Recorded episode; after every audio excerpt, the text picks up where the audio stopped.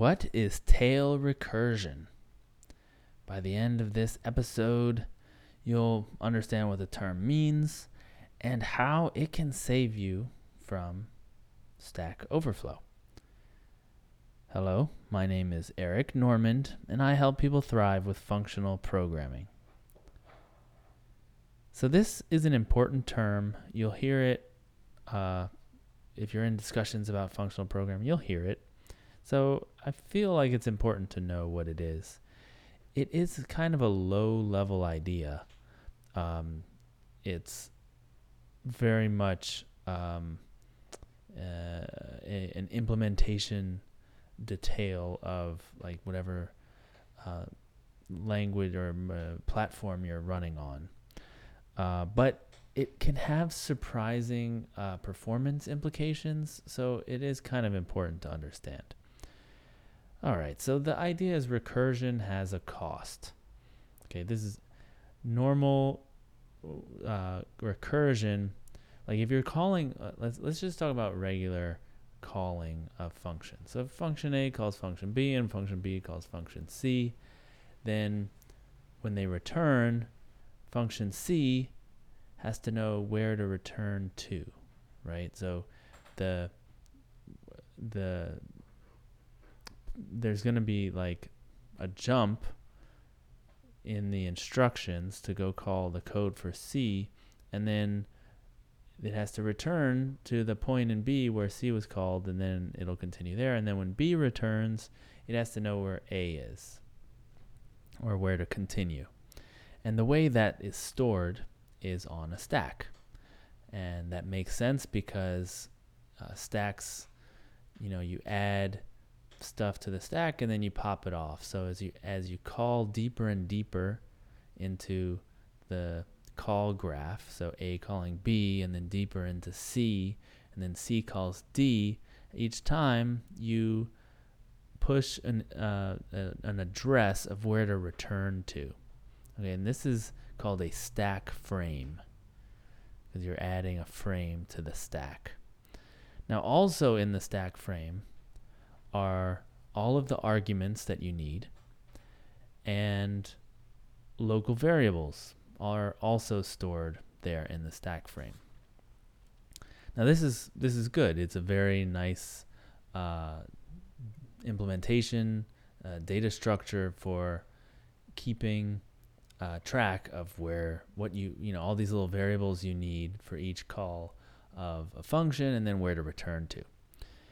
The trouble is when you start using recursion, you start to have a lot of calls right? So it's not just A, B, C. You know, it's a handful. You know, it could be up to a hundred. Like, but it, that's still a finite number. Once you start getting into recursion, where a function is calling itself and that's calling itself, it could be thousands of times, right? So each time you're taking up a little bit of space on the stack. And if you run out of space on the stack, that's called a stack overflow. It's very easy to do. So this is one of the disadvantages of recursion uh, when it's just done naively like that. So what a lot of languages do, the runtimes or sometimes it's done in the compiler, is they do what's called tail call removal. So imagine this. If function A calls B, and then B calls C, but it's really the last thing that B is going to do. Right? It does a bunch of steps, and then the last thing it does is it says return C, open close paren. So it's calling C as the last thing it does to return, right? That means that really you don't need the local variables for B anymore. You don't need the arguments. And you don't even need to return to B only to return to A right away. You could just return right to A. Just skip it. Just skip that that intermediate jump. Right? Cuz A is going to get the value that B returns and B returns the value from C that C returns. So just skip B. Just go right back to A. So if you can detect this, if it's got like the return right on the call to to C, then you don't need to make a new stack frame. You can reuse B's stack frame. So then you're saving a stack frame for that call. Now, it's not so important when you're just doing you know a few like normal non-recursive calls, right? But once you get into recursive calls where now all of a sudden you're doing thousands, millions of self calls, right? So C calls itself and it calls itself, it calls itself until finally it stops. Well, each time it's adding a stack frame. If it you if you have it in a tail call position where it's the last thing it does, then you don't you can reuse that stack frame. And you're not adding uh, stack frames all the time, and so that's how you avoid stack overflow. So tail recursion is just recursion in the tail call position. Okay, so it's recursion in the tail call position, and if you have tail call removal in your language, then boom, you have it's basically an optimization and it let it makes recursion a lot more practical for your language.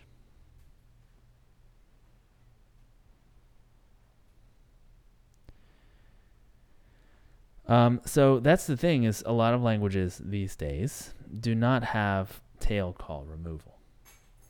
Uh, for instance, JavaScript, I believe they're working on tail call removal as a proposal to extend the language, but it doesn't have tail call removal. Why wouldn't you want to do tail call removal? Um, the big argument against tail call removal is that you lose stack information. So when you throw an error, you normally uh, keep track of all the stack frames, and so that when you get the stack trace for that error, you see everywhere that was called in the chain. But if you're removing those from the you know from the stack, those frames are getting reused, you will lose that information. So your stack call your stack traces become uh, you know less useful and maybe misinformative. Now, there's several proposals about this. Like, what do you do? Um, one of them is, will you only remove tail calls like let's say after three call recursive calls to the same function right so if a calls b and b calls c in tail position you don't remove that frame but if c calls itself three times then the third time you start reusing that last one and so then you can show the stack trace and all the ones that were just calling once are still there but you also get the benefit of this you know the the recursion not taking up infinite space.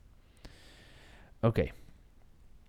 Um, uh, java also does not have tail call removal. Uh, it's also called tail call optimization or tail call elimination.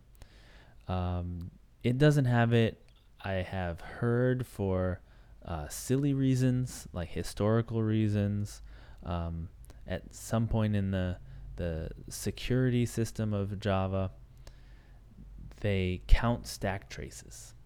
And if they had removed the tail calls, then those stack traces or stack they count stack frames and they say, you know, you can't run code unless you've got at least two frames up um, which is a bad way to do it because it's relying on serious implementation details. But if they change that code that's ch- that's counting stack traces, stack frames, then they should be able to do it, and they're working on that. They're working on that, but it's you know it's deep in the the guts of the JVM implementation, so it's not something that we can just expect will happen uh, in like the next release surprisingly, C, the GCC compiler, uh, with if you turn optimizations on, will do tail call removal, which is pretty cool. It means recursion in C is uh, a lot more useful than in Java. Hmm. Now, there are ways to mitigate the lack of uh, tail call removal in your language or on your platform. So the first way is manually. So if you know I'm going to be doing uh, tail recursion, you could replace it with a for loop or a while loop. Let's say a while loop. And so everywhere, instead of calling yourself, uh, you just reset all the arguments and all the local variables to the, their new values, you know, what they should be after you call yourself, and then uh, let the loop go back around. So you just do it like a while true, right? So you're just looping, and as soon as you're you're gonna call yourself, instead of calling yourself, you just let it loop back around. Um, and then in the case where you want to stop looping, you use a return. So you just return right out from inside the loop. And that way, um, it's very much like uh, tail call elimination, uh, but maybe harder to read. Uh, and of course, it doesn't use any stack frames when you're just doing a loop. It'll be faster. That's a benefit. Uh, then the second way is something that your language might provide. So Clojure has a thing with called explicit tail calls.